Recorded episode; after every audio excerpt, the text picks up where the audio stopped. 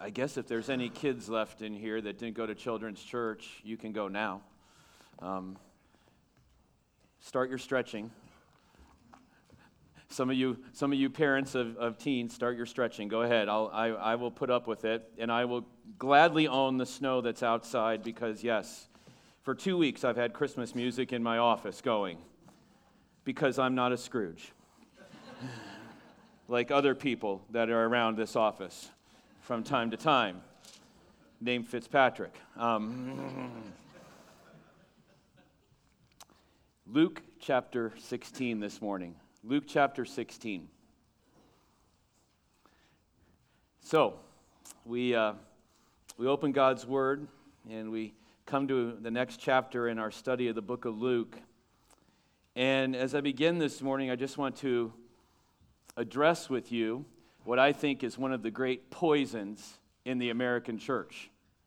And I think I can do that based on this text here.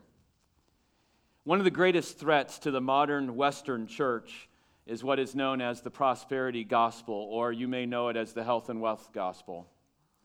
It's the belief that because you're a believer, a follower of Jesus, that God wants you to be healthy, and He absolutely has said that because you are His child, you will be healthy and you will be rich.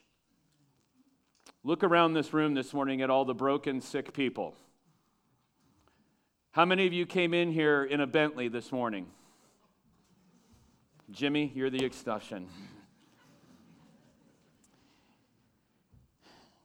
The belief is, is that because you love Jesus, you should never experience want or need.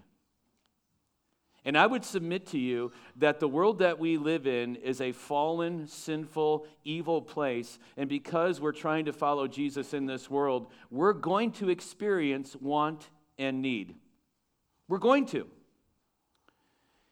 The scriptures are twisted out of context, promises are given, and quite honestly, lives are ruined by this false gospel. Lives are ruined by this false gospel. If you have at all been a student of the Word of God, if you have been here while, while we have preached the Word week after week, once you will you'll, you'll come to this realization that the Scriptures don't paint a rosy picture for believers in this life, do they? They just don't. And anyone who would tell you that they do is lying to you. They couch their language in words like seeking God's favor or getting victory over the enemy of debt or other good sounding phrases. Interestingly enough, a brief surveyors of the purveyors of this heresy would indicate that they are some of the wealthiest Christians in the world. Do the, do the money trail there, folks.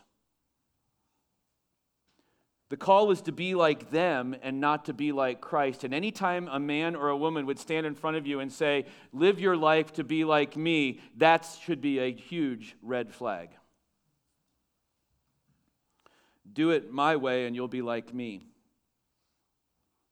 But I want to be clear this morning wealth is not the issue. If you're here this morning and you are set financially, God bless you. That doesn't mean that you're in sin.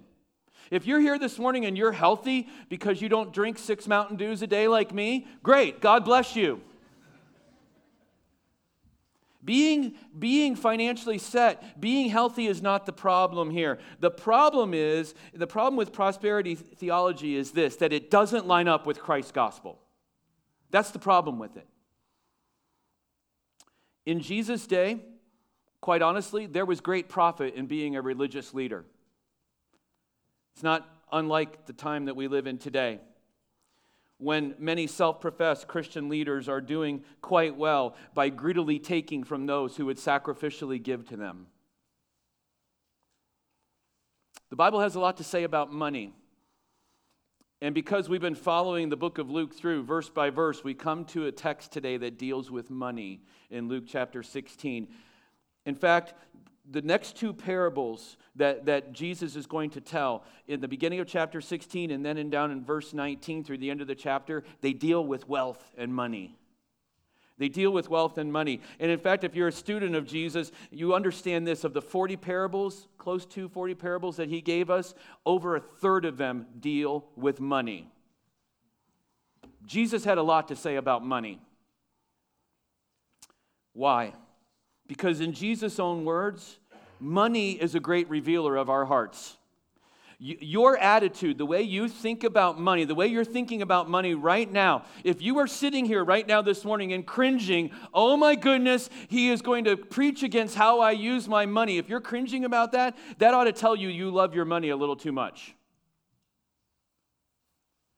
The way you acquire your money, the way you spend your money, the way you invest your money, the way you waste your money, the way you borrow your money the way that you leverage your money. It says a lot, not just about the shrewdness of how you do business, but it says even more about what's going on in your heart. And let me be clear here this morning, because maybe there's some of us who are sitting here who are like, man, I'm just struggling to pay my bills. This message isn't about me. It doesn't matter if you're rich or you're poor, your attitude about money reveals your heart. Your attitude about money reveals your heart.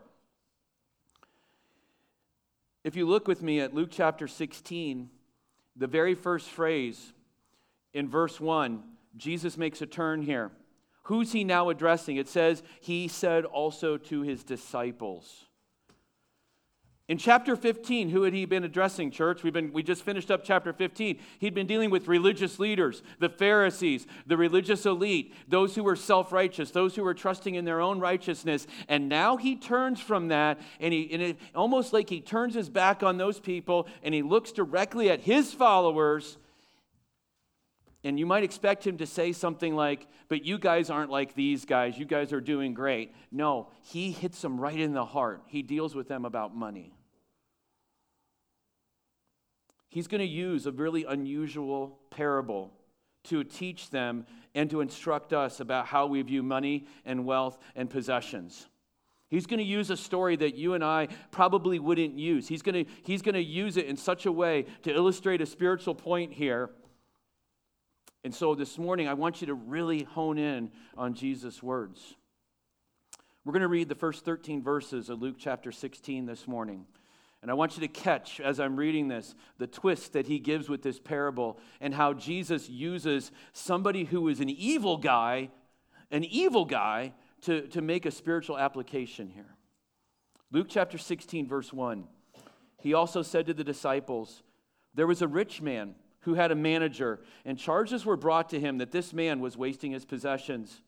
And he called him and said to him, What is this that I hear about you? Turn in the account of your management, for you can no longer be manager. That's a nice way of saying you're fired.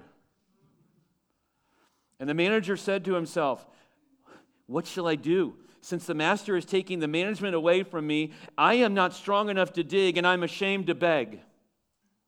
I have decided what to do, so that when I am removed from management, people may receive me into their houses. So, summoning his master's debtors one by one, he said to the first, How much do you owe my master? He said, A hundred measures of oil. He said to him, Take your bill, sit down quickly, and write fifty. Then he said to another, And how much do you owe? He said, A hundred measures of wheat. He said to him, Take your bill and write eighty. The master commended, the master commended the dishonest manager for his shrewdness.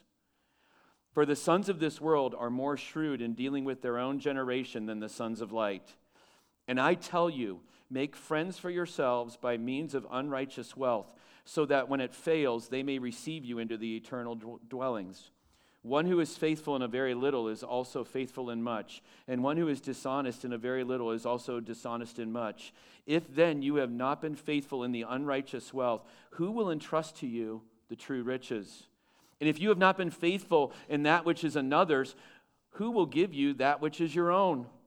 No servant can serve two masters. For either will hate the one and love the other, or he'll be devoted to one and despise the other. You cannot serve God and money. Let's pray this morning. Father, nothing seems to get our attention like money and issues with money. Nothing seems to bring us down than when we get the unexpected bill in the mail. Nothing seems to perk us up than when we get an unexpected windfall of money or a raise or a promotion. And so this morning, I ask, Father, that you would, through the word and spirit, through your convicting presence in this room, reveal our blind spots. Reveal our blind spots when it comes to wealth and money and possessions. And that you wouldn't just reveal it, but that you would change our heart attitudes toward it. We ask all these things in Jesus' name. Amen. So, this is a really simple message because Jesus actually gives us the application. Jesus clearly makes the application for us here. He's going to make three points of application at the end. But I want us to understand the parable. I want us to understand the, the immensity of, of what Jesus is talking about here. And so, on the heels of the, of the parable of the prodigal son in chapter 15, which Paul preached for us last week, on the heels of that, we have the parable of a dishonest manager. Okay? Literally, he was a prodigal manager. Okay, that's the tie here that keeps us going here. He's a prodigal manager. I hope you understand what the word prodigal means. Prodigal means nothing more than someone who wastes his possessions. Someone who is, who is very lavish in his spending. Someone who just takes his wealth and just wastes it, just like the prodigal son did last week in Luke chapter 15. It's the same word in verse 1 that we have wasting his possessions that we have Jesus using back in chapter 15 and verse 13, where it says that, that the young son went and squandered his property in reckless living. Okay? So, so this is what this is what this dishonest, dishonest manager is doing. He is squandering his owner's wealth. He's just taking it and spending it like it's his own, and he is spending it on whatever he wants. He's using his, his owner's money to, to buy himself happiness. The manager is, is a, this man's what we would call today maybe his administrator. Maybe he's his business partner or business manager. This guy that he works for is so wealthy. Imagine this. None of us probably can relate to this, but he is so wealthy that he has a guy who works under him who knows everything about his finances. And all he has to say to that guy is, Hey, would you make sure that this guy gets paid? And, and how much money do we have in the bank? Are we good this month? And, and can you imagine living life like that? I can't relate.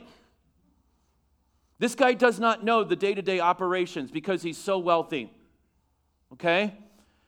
Think about it this way just a little bit south of here in New Albany, there's a guy named Wexner. Ever heard of him? I'm guessing he doesn't know what goes on in each one of his individual stores. Every once in a while, he probably talks to his, his, his business manager and he's like, Give me an accounting of what's going on. And basically, what he wants to know is, How much money am I making? And are you doing a good job with it? Okay? So, so there's a lot of responsibility that's been put in this manager or this steward's hands. He basically has the say of what happens with this guy's money. It's a pretty powerful position, isn't it? Pretty important position. You better get this right. But it's also a pretty tempting position, isn't it? Because there's not much accountability here.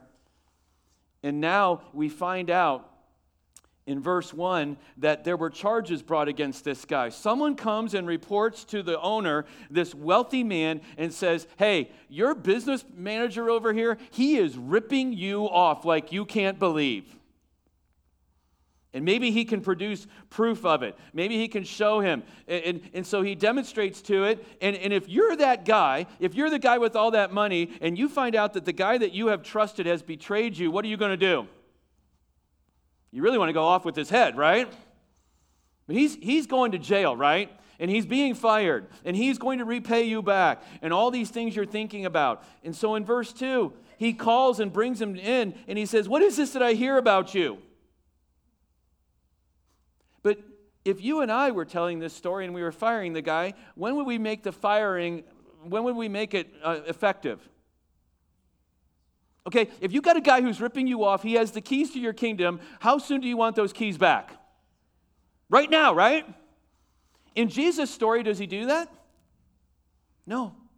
No, he just says, hey, we don't know how much time he gives him, but he says, you need to give me an account of what you're doing, okay? You need to bring it back to me. And at that point, I'll have you to turn in your keys and all this stuff, right?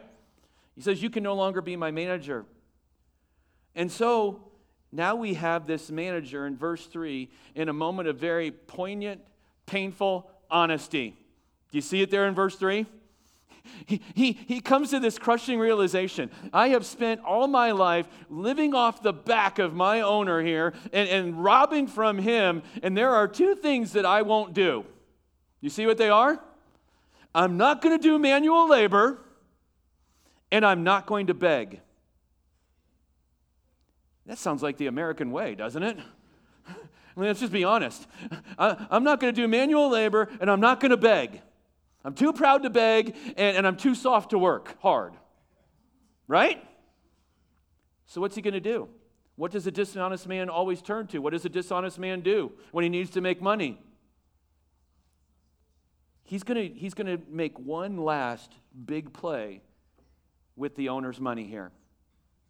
He's going to make one last big play. Look at verse 4. He's like, aha. And, make no mistake, this is what dishonest people do. They don't just stop being dishonest whenever they're caught, right? It's like, here's what I'm going to do. When, when I'm removed from management, I'm going to set this up in such a way so that, so that the people that I have been going to to collect the money from, they are going to love me whenever this is all done, and they're going to want to do something nice for me. And so here's what he does. Verse 5 he, he brings in the people who owe his master money. Okay? And these people owe some serious money here. We're going to talk about that. He's going to take advantage of the master one last time, and what he's going to do is he's going to settle his debts for less. And in doing so, he's not putting the money in his pocket, but what he's doing is he's buying favor now. He's buying favor. Imagine you owe I don't know, you, you owe on your car, okay? And let's say that you have a really nice car and you still owe, I don't know, maybe $35,000 on your car. Imagine the manager from the, from the auto dealership calling you and saying to you, Hey, have I got a deal for you today, Scarberry? If you will come sign the papers, I'm going to reduce your debt from 35 down to 17. How many of you would think that'd be worth the drive to go sign those papers? Yeah, that's basically what this guy is doing. And so, verse 5, he brings in the debtors one by one. And he says to the first, How much do you owe my master? How much, how much you on the hook for? Well, he knows how much he's on the hook for because he's keeping the records, right? And he's cooking the books too. He knows how much he's owed. So, verse 6, he says, I owe 100 measures of oil. Now, let's understand what that means here in today's wages 100 measures of oil.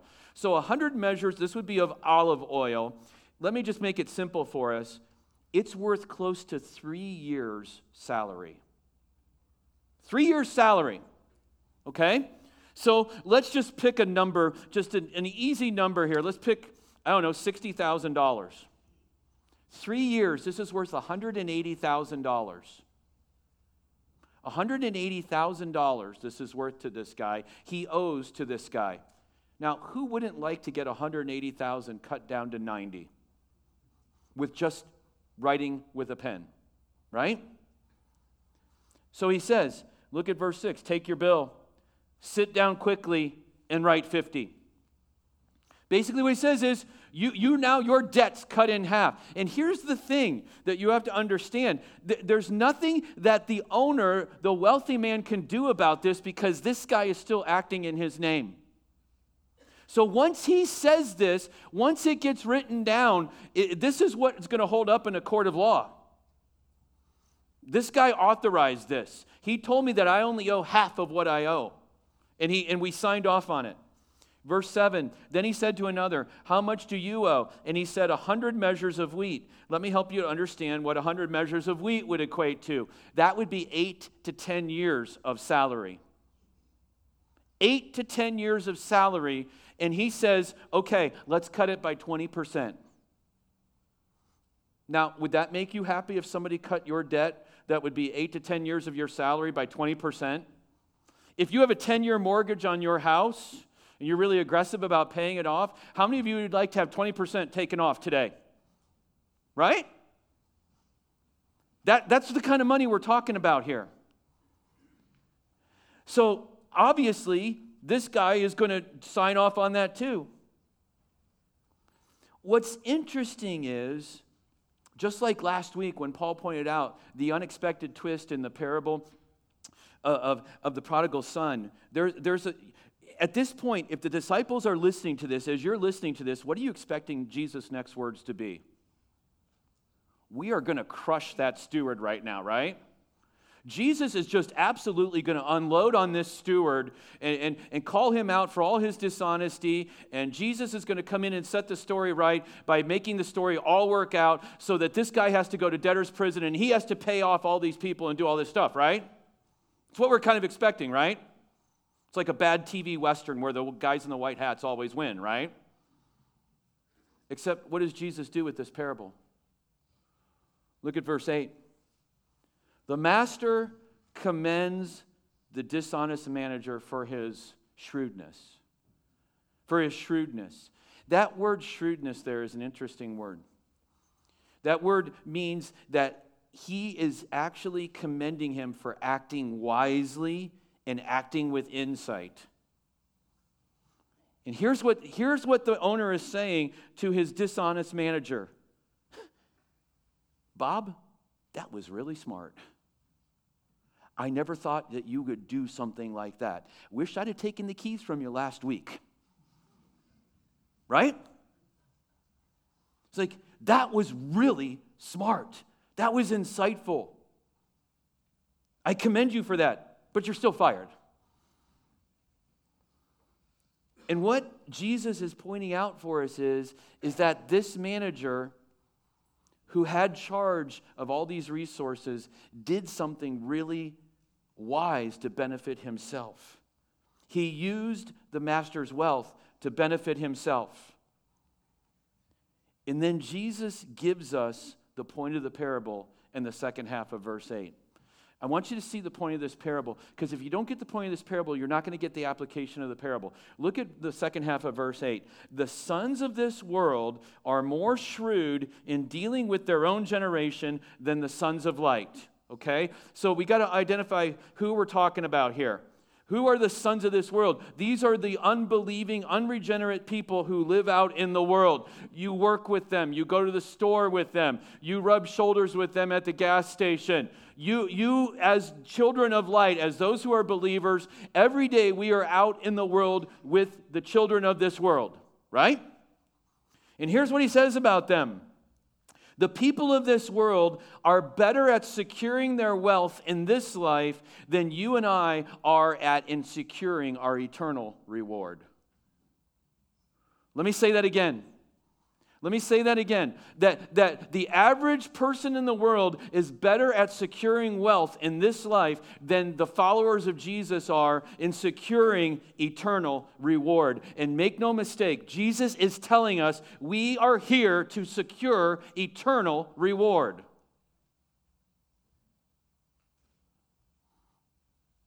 Now, I know that that sounds a little bit fishy to us because we're supposed to be believers and just suffer for Jesus and we're not supposed to get a reward.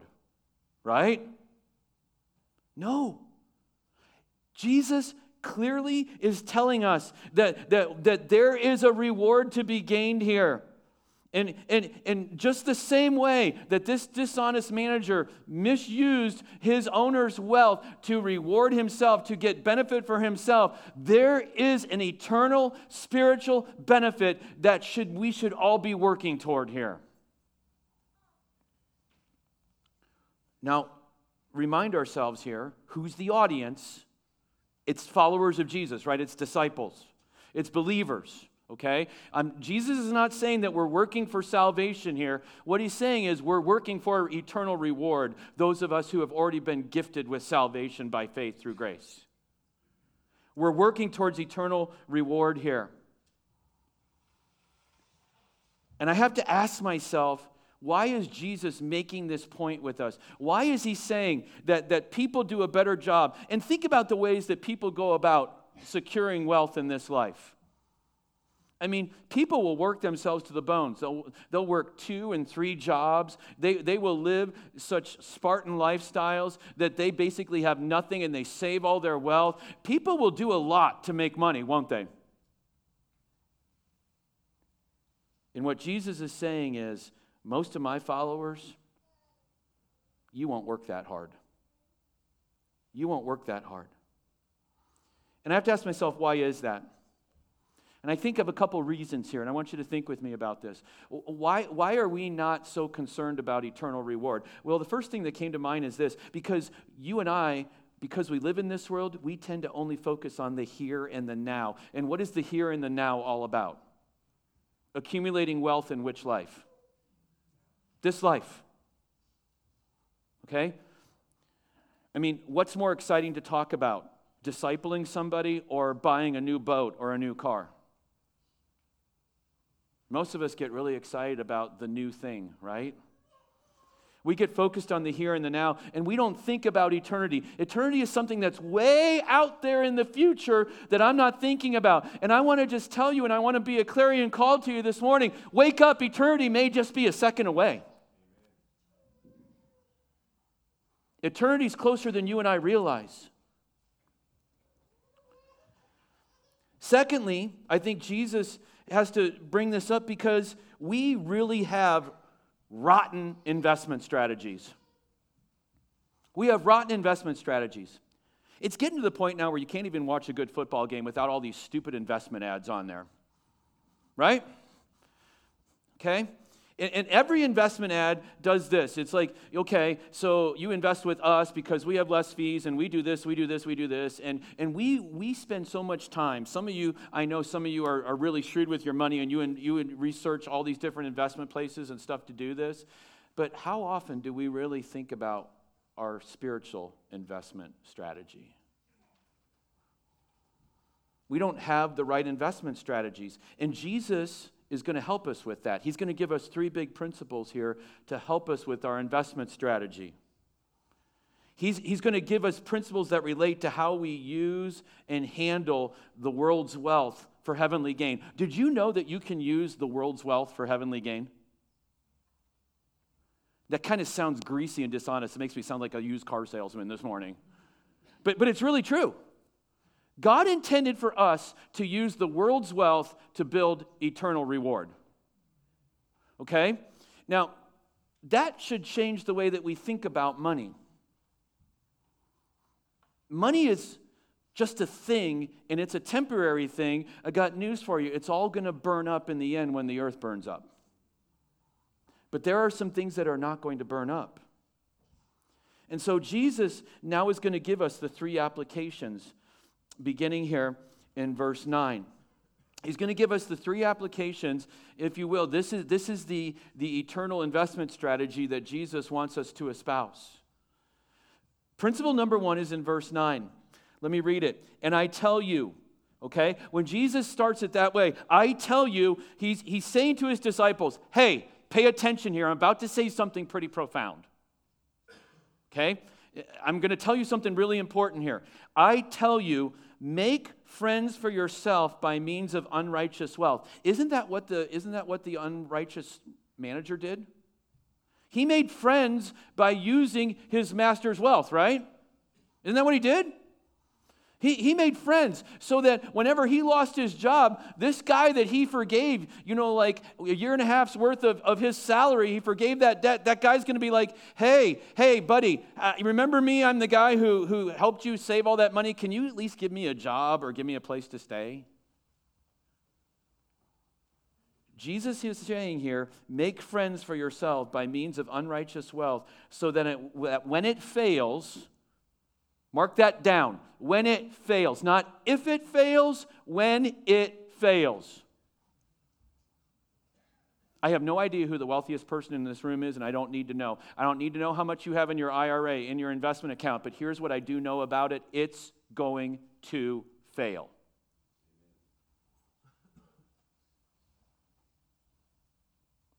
The best car that somebody owns, guess what? One day it's going to fail. The biggest, best house in the church family, one day it's going to fail.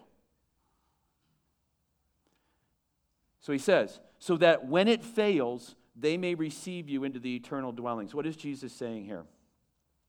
In the same way that the manager used his master's wealth to, to make friends, we're to use the resources that God gives you and, gives us to make friends that will one day be with us in eternity. What's, how do you make friends that will be with you in eternity?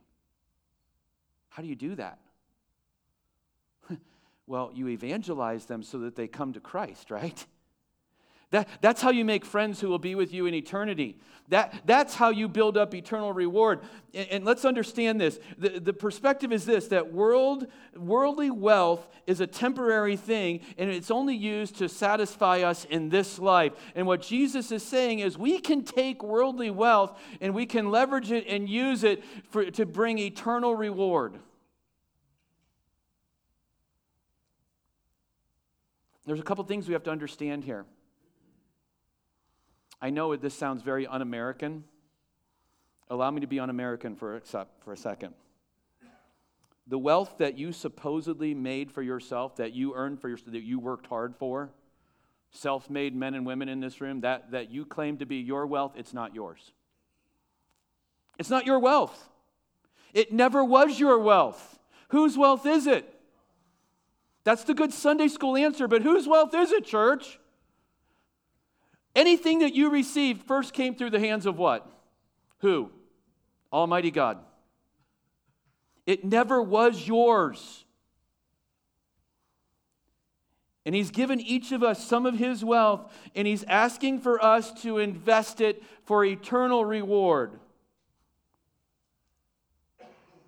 God doesn't care what interest rate you negotiated on your mortgage. He really doesn't care. He doesn't care that you got butter two for one at Kroger last week. You know what God cares about? You know what God cares about? Whether you're investing in the kingdom. That's what He cares about. You see, the greatest use of your wealth, the greatest use of your wealth, the greatest use of my wealth is wealth that's invested for the sake of the kingdom. This isn't just giving an offering. Please don't think you're hearing me say this morning, Pastor Dan is just trying to get the offering plate full. No, no, no. Because it's more than just what you have in your wallet. Your wealth is far more than that. It's your house, it's your car, it's your clothing, it's all this stuff. God wants you to use all of your money and possessions for the sake of the kingdom. Like, I just use my car to taxi my kids' places, right? No. It's to be used for the sake of the kingdom.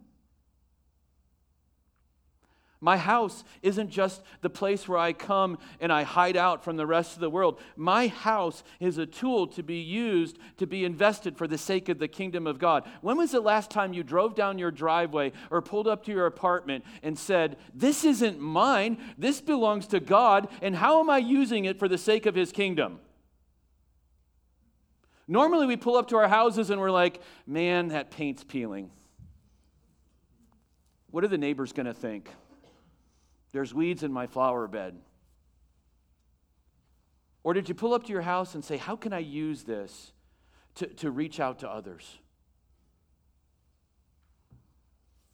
So, principle number one is this make use of the master's wealth, not for yourself, but for his kingdom. Because here's the thing the stuff that you invest in here on this earth, you're not going to keep for eternity. But those souls that you, that you have a part in sending ahead, they will be with you forever in the kingdom. Would you say that's a pretty good return on investment? Secondly, secondly, verses 10 through 12. The second investment strategy that Jesus gives is faithfulness. Is faithfulness.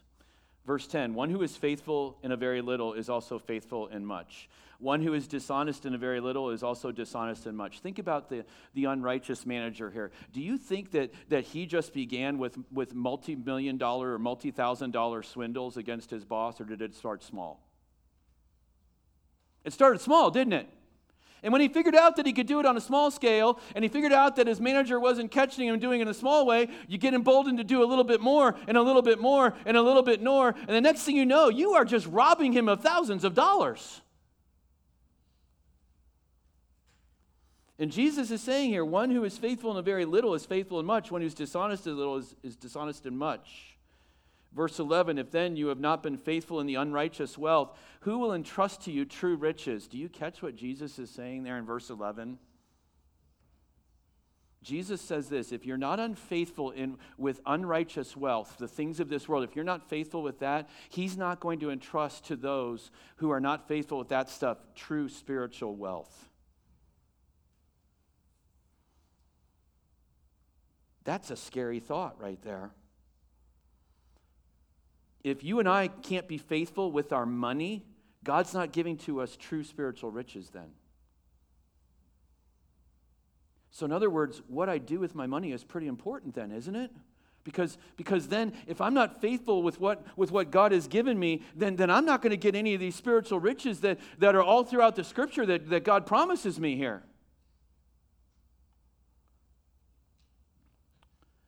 But there's a measure of comfort here. Look at verse 12. And if you've not been faithful in that which is another's, who will give to you that which is your own? Eh, there's a measure of comfort here in this that God's evaluation of our stewardship isn't like how our world eval- evaluates stewardship and investing. Okay? What would you think if I told you about this retirement account that you can invest in and, and, and it will give you a half a percent gain every year? How many are going to sign up for that? Let's do it.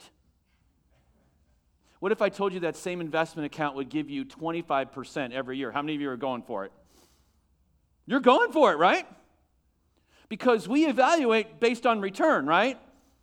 And the bigger our return, the better. What does God say He evaluates us on? He doesn't evaluate us on return and investment. What does He evaluate us on? One word faithfulness. Faithfulness.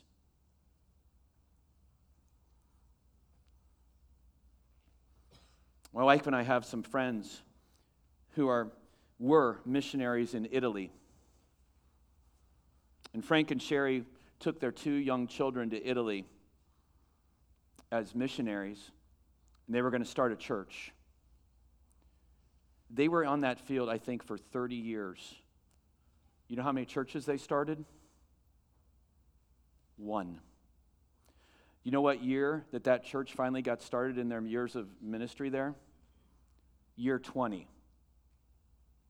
I dare say I'd have given up after like five, seven, 10, 15.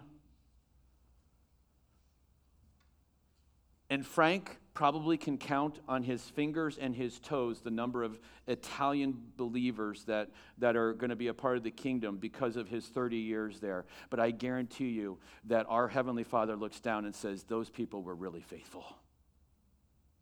Those people were really faithful. And we sit back here in the U.S. and we sit in our missions committee or our mobilization or whatever the M word we're going to use, and we're like, well, I don't know if that's a good use of our money. Uh, we haven't seen many people get saved over there. And we measure everything by numbers, don't we? And God says what? Faithfulness. Faithfulness. Faithfulness. Are you sticking with it? Are you staying by the stuff? Are you still preaching the word? I don't care how many people are coming to your church, Frank. Are you still, are you still sharing the same gospel? And I want to tell you, Frank walked door to door all over that little town that he was at there in Italy. And he himself is a native Italian with an Italian name, and he barely got a hearing at all. But he kept doing it day after day, week after week, month after month, year after year. And there are souls that you and I will get to meet on the streets of heaven Italian brothers and sisters who came to know Jesus Christ because they were faithful there for 30 years. It's an amazing thing, isn't it? Faithfulness. How do you how do you teach and model faithfulness to your kids? I was thinking about this. The, the thing to do today is to complain about how terrible kids are, right? You know why kids are terrible? Because their parents are terrible. Right? They're just a reflection of who they who we are and how we've raised them. And you want to know what kids are missing? especially Christian kids that are raised in Christian families, is this faithful example of parents who are just faithful, even during the really tough times. Faithfulness isn't measured in weeks or months, it's measured in decades, isn't it? You teach your kids to give to the Lord now. You teach to not just to put a little quarter in the offering plate. You teach your kids to give the Lord their time, their talent, and their treasure. You teach them when they're young so that when they're your age, they're not as unfaithful as you and I are right now. Yeah, I did just say that.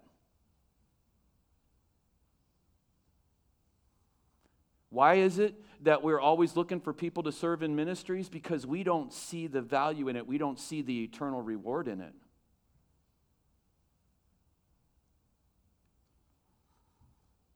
Principle number three. So, principle number one is leverage the world's wealth for eternal reward. Principle number two is be faithful with it. And principle number three is this you can't be divided in your loyalties. You can't be divided in your loyalties. When it comes to wealth and money, it's one or the other. It's either wealth and money or it's serving the Lord. Do you see it there in verse 13? No servant can serve two masters. It's just, it's self evident, is it not?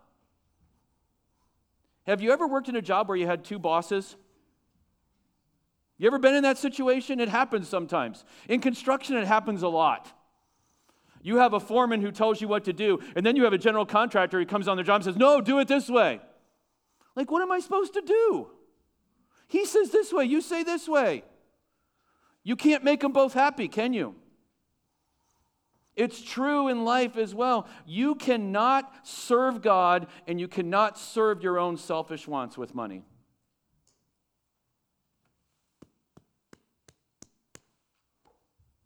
They're going to knock heads every time. They're going to knock heads every time.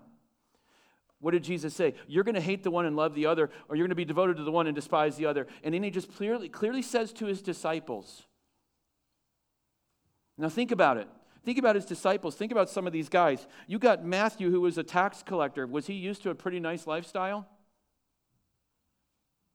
You got James and John, who are blue blood Galilean fishermen, whose daddy supplies the fish that, that are used down at the temple. Do you suppose they knew what wealth was? You got, you got Peter and Andrew who are a part of that, of that conglomeration of fishing companies there, and, and, they're, used to, they're used to making some pretty good coin doing some fishing. You got some people here who, who as disciples, we think about, oh, these were just poor paupers. No, these were guys who were making some serious money. And here's what Jesus says you can't, you can't do both here. Now, Jesus isn't saying you have to take a vow of poverty. That's not what he's saying here. Don't, don't read this incorrectly here. Jesus is not saying you have to just turn your back on wealth. You're going to live in rags. You're going to drive a beat up 1984 Chevy Monte Carlo the rest of your life. That's not what he's saying. He's not saying you can't have a home. He's not saying that, that you can't buy Christmas presents for your kids. Okay? Kids, I did not tell your parents to cancel Christmas. They did it on their own, okay? Here's what Jesus is saying. Catch this. If you make money your great pursuit, then you won't make your Heavenly Father your great pursuit. If you make your Heavenly Father your great pursuit, then you won't be so concerned about making money your great pursuit. But here's the promise if we make the Heavenly Father our great pursuit, does not He promise to meet all our needs? Does He not promise that, church? Yeah.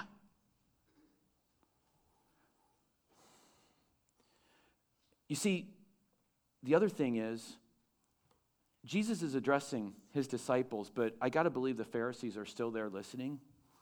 And, and, here's the thing the Pharisees absolutely believed that you could do both. They believed that you could love God with all your heart, and they believed that you could love money. In fact, they taught that. And so, another, another way to look at this is if you think that you can pursue God and pursue money at the same time, you're a Pharisee. Ugh, ah. Ugh. Your heart can't be ruled by God and by money. It will be ruled, though. Let me say that again. Your heart will be ruled. It's just not going to be ruled by two things at once. It's either going to be ruled by God or it's going to be ruled by money or it's going to be ruled by something else. John Calvin said this about this passage. He said, Where riches dominate the heart, where riches dominate the heart, God has lost his authority. Let me say that again. Where riches dominate the heart, God has lost his authority.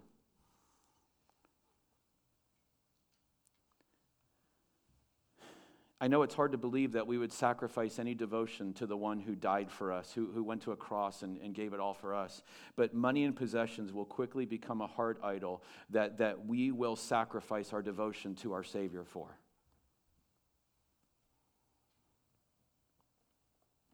Let me give you two things. Practically, what does this look like? Let me state this again in close. Kingdom investing doesn't mean that you ignore the needs of yourself and your family. Kids, we, we can't buy deodorant this week, we have to give to the missionaries. It's going to be Kraft macaroni and cheese for the rest of the year, guys. That's not what Jesus is saying here. But it may mean that we make some different choices with how we spend money in our households. It may mean that. But it doesn't mean that we ignore our own needs. There's a reason why God gave you wealth. He wants you to take care of your needs, but He also wants you to invest it. Maybe we need to redefine what needs are. But I do know this that a kingdom mindset is not a hoarding, amassing mindset like the American mindset. The American mindset, if you figured this out, is what can I get and what can I keep? That's not a kingdom mindset. A kingdom mindset is this it's not mine anyway. I'm just going to, who can I share this with? Who can I share this with? It's not mine. Who can I give this to? Who needs this more than I need it? Who, who, who, how can I invest this in eternity? And it's not just bank accounts. Bank accounts are easy. Bank accounts are easy because we're Americans, and guess what? In the rest of the world, we're the rich ones. Do you know that? Bank accounts are easy. Where it gets hard for us is when it comes to time and our talent. I don't have time for that. I don't have time to do these things. Yeah, you do if you just reprioritize.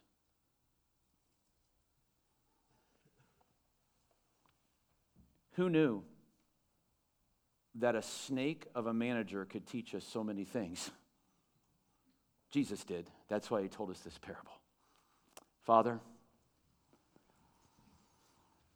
I think we can all think about somebody that we've known in our life who was a dishonest guy and who ripped people off, and maybe we've been ripped off by people like this guy.